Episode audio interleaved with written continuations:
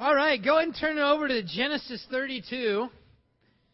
This morning we're going to talk about growing in your character.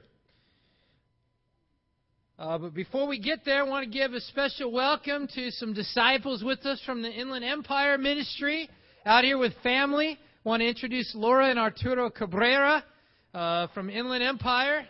They are right there. Great to have you here with us. It's awesome. You know, we all have character. Sometimes it's good, sometimes it's bad. But you know what what's your character? Your character is kind of the sum total of your habits. It's it's who you are as a man or a woman when no one else is around. Because you can behave in the right way when you know people are ro- watching you. That's not really your character. That's just you know, I don't want to get in trouble, so I'm going to act right when I'm being watched. You know, your character is just kind of what's your spontaneous action? What's your first thought? What's your what's your behavior? What's your mode of living life? That's your character. And God's goal for each one of us is for our character to grow and to change and become like the character of his son Jesus. And so, you know, it's a never ending process because we never arrive. There's always room for growth. You know, so some sermons you think, well, maybe this isn't going to apply to me. This one that applies to all of us because we can always grow in our character. In Genesis chapter 32, we're going to look at Jacob. Jacob had had a pretty eventful life, and, and it was going to continue to stay eventful. Uh, he had all different kinds of things. He started being named the deceiver. He deceived his brother out of his birthright, deceived his dad out of his older brother's blessing. You know, he was a trickster. He wasn't upfront about how he lived his life. The underhanded approach, he would say yes to your face, but then go behind your back and connive and, and work the system to get what he wanted. Well, God didn't like that aspect of his character. You know, God said, hey, I want to use you, so we got to sharpen up some of your character flaws. So God says, okay, now's the time. So Jacob is now married, has multiple wives, concubines, kids, and that's not good to do. Uh, but that's another lesson. And now he's on his way back home and he's going to meet his brother. The one that he swindled out of the birthright, swindled out of the blessing, and now he's about to see him face to face. It's been about 20 years since they've seen each other. So we pick it up in chapter 32, verse 1. We're going to read down verse 12. Jacob also went on his way, and the angels of God met him. They probably look like traffic cops. When Jacob saw them, he said, This is the camp of God. So he named the place Mahanaim. Jacob sent messengers ahead of him to his brother Esau in the land of Seir, the country of Edom. He instructed them, This is what you are to say to my master Esau. Your servant Jacob says, I've been staying with Laban and remained there till now. I have cattle and donkeys, sheep, goats, men servants, maid and now I'm sending this message to my Lord that I may find favor in his eyes. The messengers returned to Jacob. They said, We went to your brother Esau, and now he's coming to meet you, and 400 men are with him. In great fear and distress, Jacob divided the people who were with him into two groups the flocks and herds and camels as well. He thought if Esau comes and attacks one group, the group that is left may escape. Then Jacob prayed, O God of my father Abraham, God of my father Isaac, O Lord, who said to me, Go back to your country and your relatives, and I will make you prosper. I'm unworthy of all the kindness and faithfulness you've shown your servant. I had only my staff when I crossed the Jordan, but now I have become two groups. Save me, I pray, from the hand of my brother Esau, for I'm afraid he will come and attack me, and also the mothers with their children. But you have said, I will surely make you prosper and will make your descendants like the sand of the sea, which cannot be counted. Point number one recognize the camp of God. You know, he's cruising. He's on his way back to meet his brother. He's going back to his homeland. And it says, and the angels met him. And what did he say? This is the camp of God. Well, you go, of course, he would know that. I mean, the angels met him. I mean, he'd have to be, you know, pretty dense to not realize that God was right there. Well, maybe you remember a little earlier in his life, over in chapter 28, and he has a dream, and he sees the angels ascending and descending. And what was his response there in verse 16? Surely the Lord is in this place, and I was not aware of it. You know, I think Jacob is a lot like you and me. How aware are you of God in your life? I'm not talking about when things are going well. Because when things are going well, all of us are aware of God working in our life, right? Our prayer life is awesome. God, thank you. You're blessing me. Life is great. But what about when you are in great fear and distress? You know, one thing to Jacob's credit is he stayed at the camp of God. And he had a couple prayers going, and you can see him trying to work this out. Oh no, Esau's going to kill me. He may kill the women, he may kill the kids. Why? Because he's mad at me because I stole his blessing, I stole his birthright. Yeah, you know, consequences of sin are that way. And Jacob is terrified about what he's about to experience. But he stayed at the camp of God. And where's your camp of God? Where is it? You know, we all have one. We have our special places that we know we can connect with God when we go there. Are you going there? Like it'd be kind of silly if Jacob said, This is the camp of God, and I'm terrified. So I'm going to go somewhere else. You go, well, where, where else might he go? Well, I wrote down a list of places. He could go to LAX because maybe he just wants to get away. You ever feel like that? Where do you want to be? Anywhere but here. You know, sometimes we don't even go anywhere physically. We just go there in our head, in our heart. It's called detached land. Maybe you call it whateverville. Whatever. Whatever. Who cares? It doesn't matter. I don't want to hear it. Turn off the phone. Quit looking at the computer. Ignorance is bliss. I just, I'm not going to go there. You know, that's just, I want to get away. You know, you could camp at the camp of God. But maybe you go to LAX to get away. Maybe you go to Hollywood. I just need to be entertained. That's what it is right now. I'm in great fear. What I need is more entertainment into my life. And if I can just be entertained enough, then I won't have to think about my problems anymore. You know, so you have a choice. You could go to Hollywood or you could hang out at the camp of God. You know, how about Venice Beach? You could go there. Say, you know, what's at Venice Beach? A lot of freaky people. So why would we go to Venice Beach? Well, we do that when we choose to go to freak out land instead of the camp of God. Just this emotional, reactive ah, land. That's, you know, we're just going to Venice Beach. Go stay at the camp of God. It's a better place to hang out. What else? How about Staples Center? You know what's going on at Staples Center? Lakers. This is to pull the men in right here. Clippers. LA Kings. It's just sports. Just watch ESPN, and then you don't have to deal with anything. Just enjoy sports. I pull the, pull the men in right there.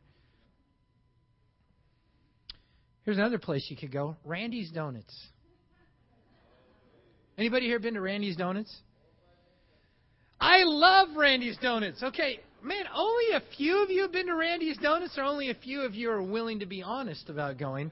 Okay, it's it's the big donut that you see on the movies. It's yeah, it's like Manchester and La Cienega right there, the 405. Oh, I've eaten there shamelessly many times. And I would just say this there is zero nutritional value in a Randy's donut. You will feel like you ate a brick. You say, but then why would you go there? Because it tastes good. And to go to Randy's Donuts spiritually instead of camping at the camp of God, that is the self indulgent lifestyle. It's all about me. There's no nutritional value spiritually in what I'm doing, but it's all about me. I'm afraid, I'm scared, and so it just needs to be all about me. You know, maybe you're there. Maybe you go to the 405 during rush hour. What's 405? Anger, impatience, and frustration. That's what's on the 405 at rush hour. You know, maybe you go there. You go, now, why would you go on the 405 during rush hour if you have a choice? Yeah, do you ever wonder that? Why did I react that way? Did it ever help? You're like, when's the last time getting mad at somebody on the 405 who cut you off changed your commute at all? Did it get you there faster? Did it make you feel better the rest of the drive? Never. So why do we do it? Why not go to the camp of God? Stay off the 405 at rush hour spiritually. You know, maybe we go to Disneyland. What's at Disneyland? It's all about the kids. I'm going to ignore everything and I'm just going to focus on my kids. I will make them the center of my universe. That's where all my value will come from, and I will ignore everything else. And so if I feel great about my kids, then I don't have to worry about what's going on in my life. And finally, where's the last place you might go in the camp of God? Casino Morongo. You know the ad? Go, go, go. Morongo. Yes, you know the ad. You say, well, why would I go there? Because that's your chance to get rich. You know, if, if, if, you're just like scared, just devote yourself to money and career and you'll be fine. You don't have to think about anything else. Just completely absorb yourself. You know, we have a choice of where we camp out. Where are you camped out right now? What's going on in your life? Are you at the place where you know you can connect with God? Or have you said, No, I'm not parking there. I'm going to go over here. I'm going to go over here. It's a choice. You know what?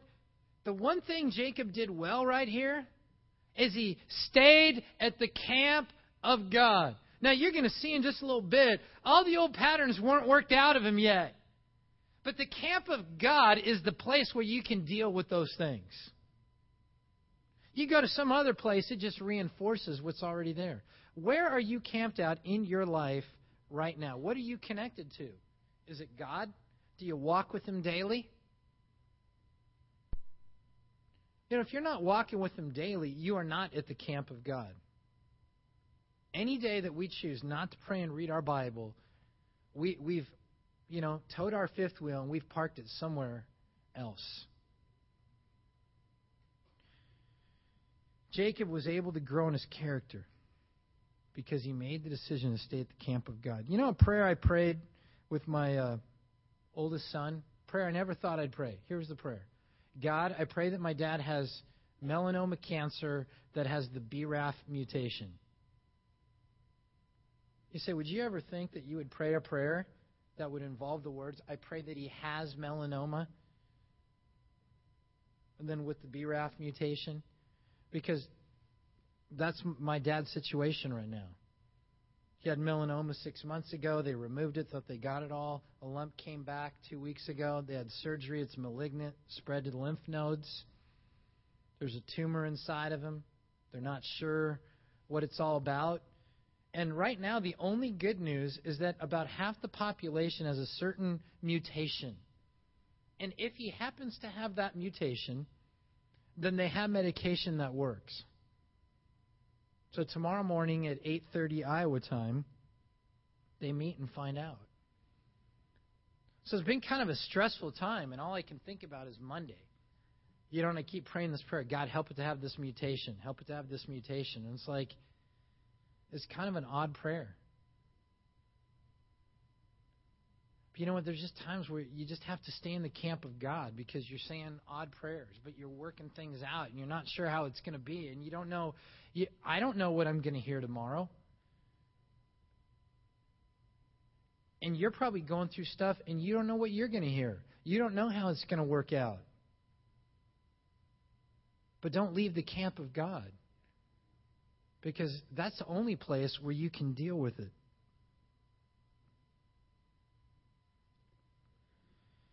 You know, the second stage of the journey here, we're going to read on, verse uh, 13 to 27. It says, He spent the night there.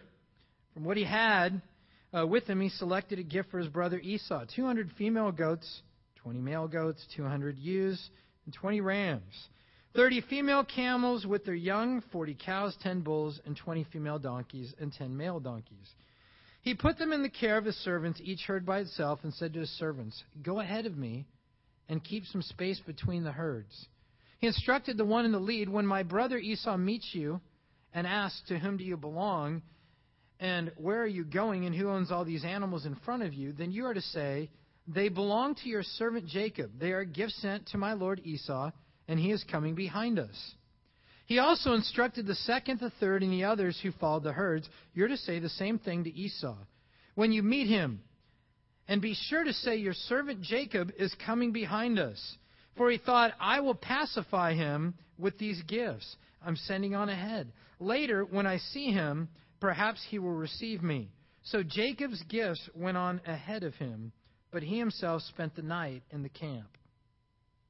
That night, Jacob got up and took his two wives, his two maidservants, his eleven sons, and crossed the ford of the Jabbok.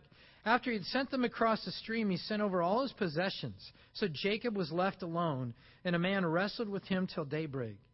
When the man saw he could not overpower him, he touched the socket of Jacob's hip, so that his hip was wrenched as he wrestled with the man. The man said, Let me go, for it is daybreak. But Jacob replied, I will not let you go unless you bless me. The man asked him, What is your name? Jacob. He answered. We're going to stop there.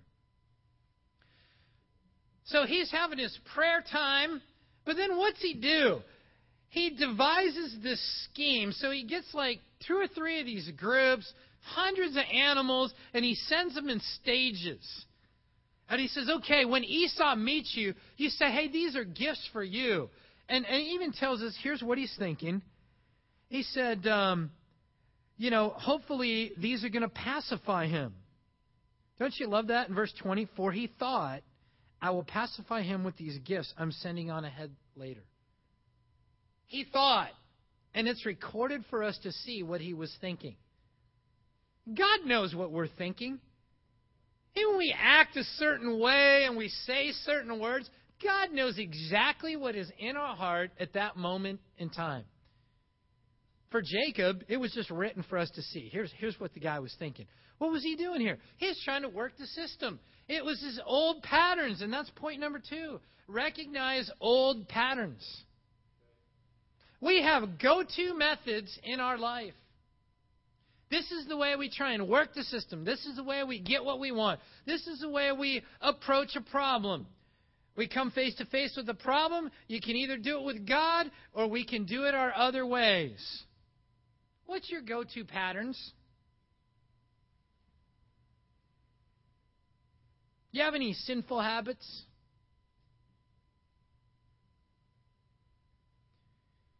You know, I think about what it says in verse 21. So Jacob's gifts went on ahead of him.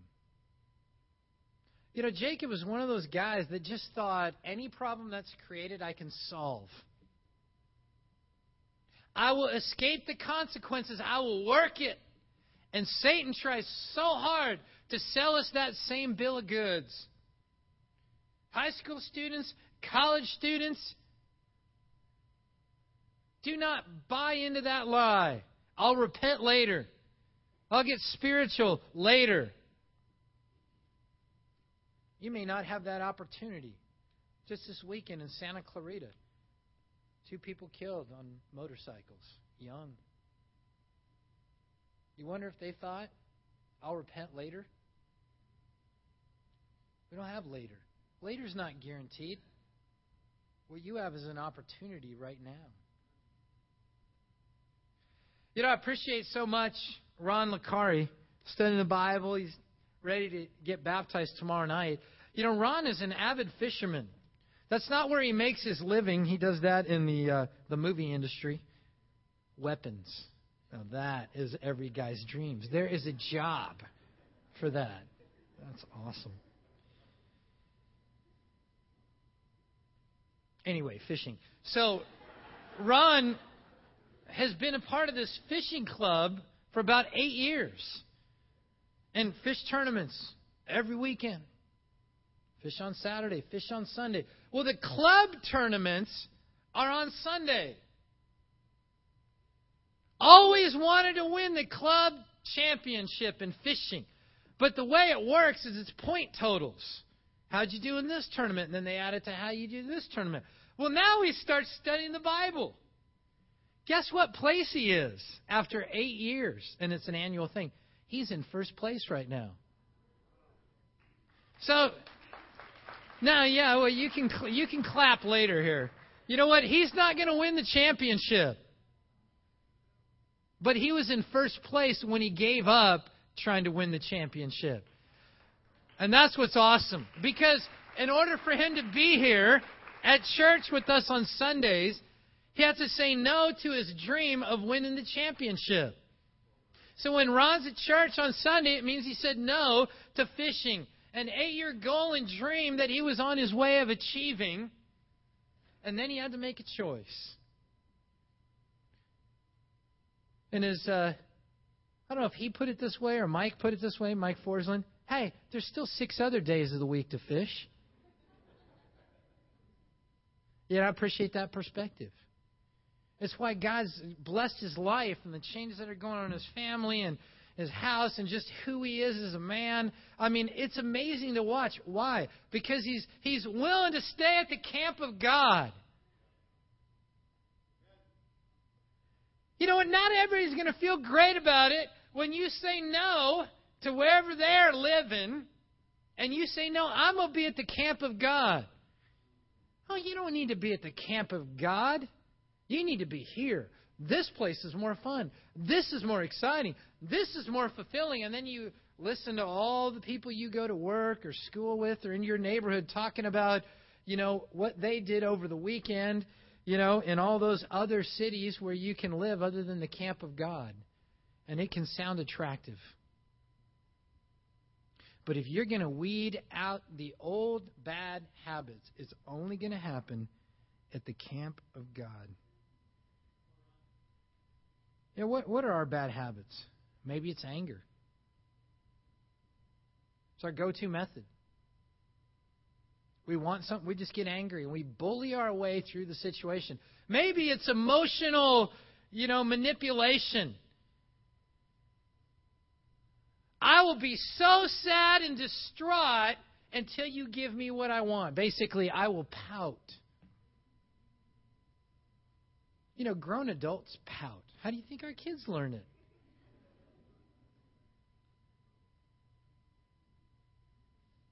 Maybe it's alcohol,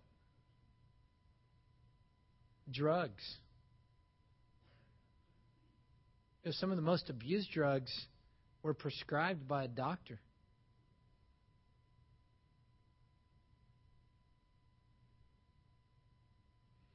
Maybe it's just, I'll avoid everything. I'm not going to talk. I'm going to my own world. You know, the angel starts wrestling with Jacob. And, and, and think about what he says in verse 27. He says, What is your name? Now, this is kind of one of those questions like when, when God asked Adam and Eve in the garden after they had sinned, Hey, Adam, where are you? Like, was it because God didn't know where he was? Hey, I've lost you. Uh, where are you? No, it was one of those, Where are you? What are you doing? This is one of those. He says, What's your name? Who are you? You know what Jacob had to say? You know what my name is? Deceiver. That's my name. He didn't ask it because he didn't know it. He asked him because he wanted Jacob to own it. He wanted to recognize it. You know, the saddest thing, I mean, Nate shared about this in his own life, is reaping the, the consequence of sin after sin after sin, and instead of just owning it, getting a new, new, new, new, new plan. This time it will work. No, because you're the common denominator. Are you aware of your patterns or clued out? You know, I remember studying the Bible. When I first started, I was absolutely clued out to who I was. I thought I was spiritual. I thought I was knowledgeable. Thought I had deep convictions, a lot of opinions. wasn't afraid to talk about it. And it took me a number of Bible studies. You say, Ron, you know, what's your name? Well, impure, immoral, prideful, self reliant, conflict avoider, angry, food loving, put security in my accomplishments. That's who I am. You see, and then once I could say that, now God can do his part. But see, a lot of times we want to get to God's part. But until we own who we are, the transformation isn't going to occur. Some of us, we want to fight who we are. Some of us, who, who we are has caused too much pain, so I don't want to have to go there. But until we can say, here's my name, here's who I am, the angel can't give you a new name.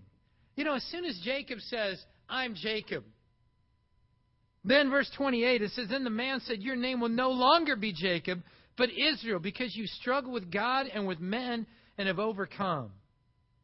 Jacob said, Please tell me your name. He replied, Why do you ask my name? Then he blessed him there. So Jacob called the place uh, Peniel, saying, It is because I saw God face to face, and yet my life was spared.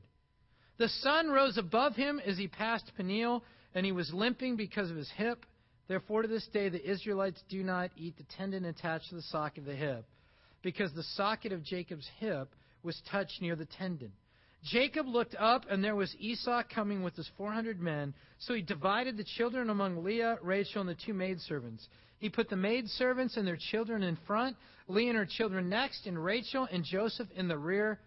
I love this part. He himself went on ahead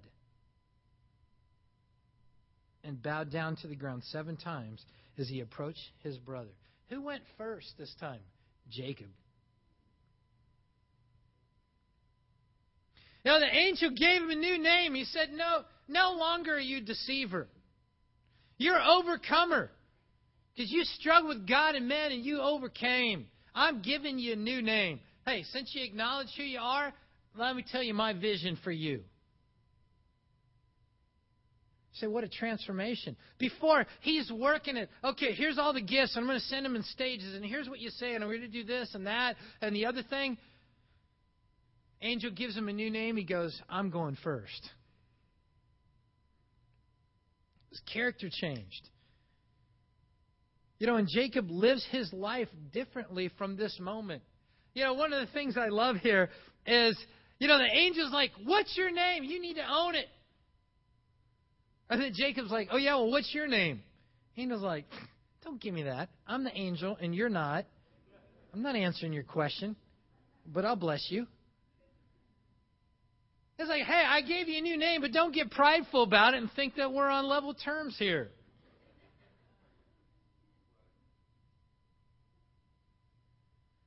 But he struggled with God and overcame. The rest of his life, he walked with a limp but it was a worthwhile limp. And you know, if you're going to change your character, you may walk with a limp the rest of your life. But I'd rather be like Christ and limp than walk just fine and abandon those values. So you have a choice to make this morning in your character.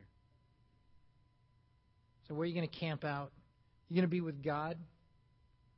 Stay there. You go, well, I was there. I was there yesterday, but I wasn't there this morning. Time to go back and visit. You see, got scary things going on, then you definitely need to stay there. I'd spend a few nights there because you need it. Say, once you're there, you start working on those old patterns. Don't be afraid to own it. Once you own it, is when the transformation can occur. This point number three is recognize who you are. Really, the, the long title is recognize who you are in God's eyes. You see, God's vision of us is not the man or woman that you are now. He loves you just the way you are right now. But God has a vision that will blow our minds. And if we just own up now, the transformation is waiting. I pray if you're studying the Bible and your character has been challenged, grow in your character.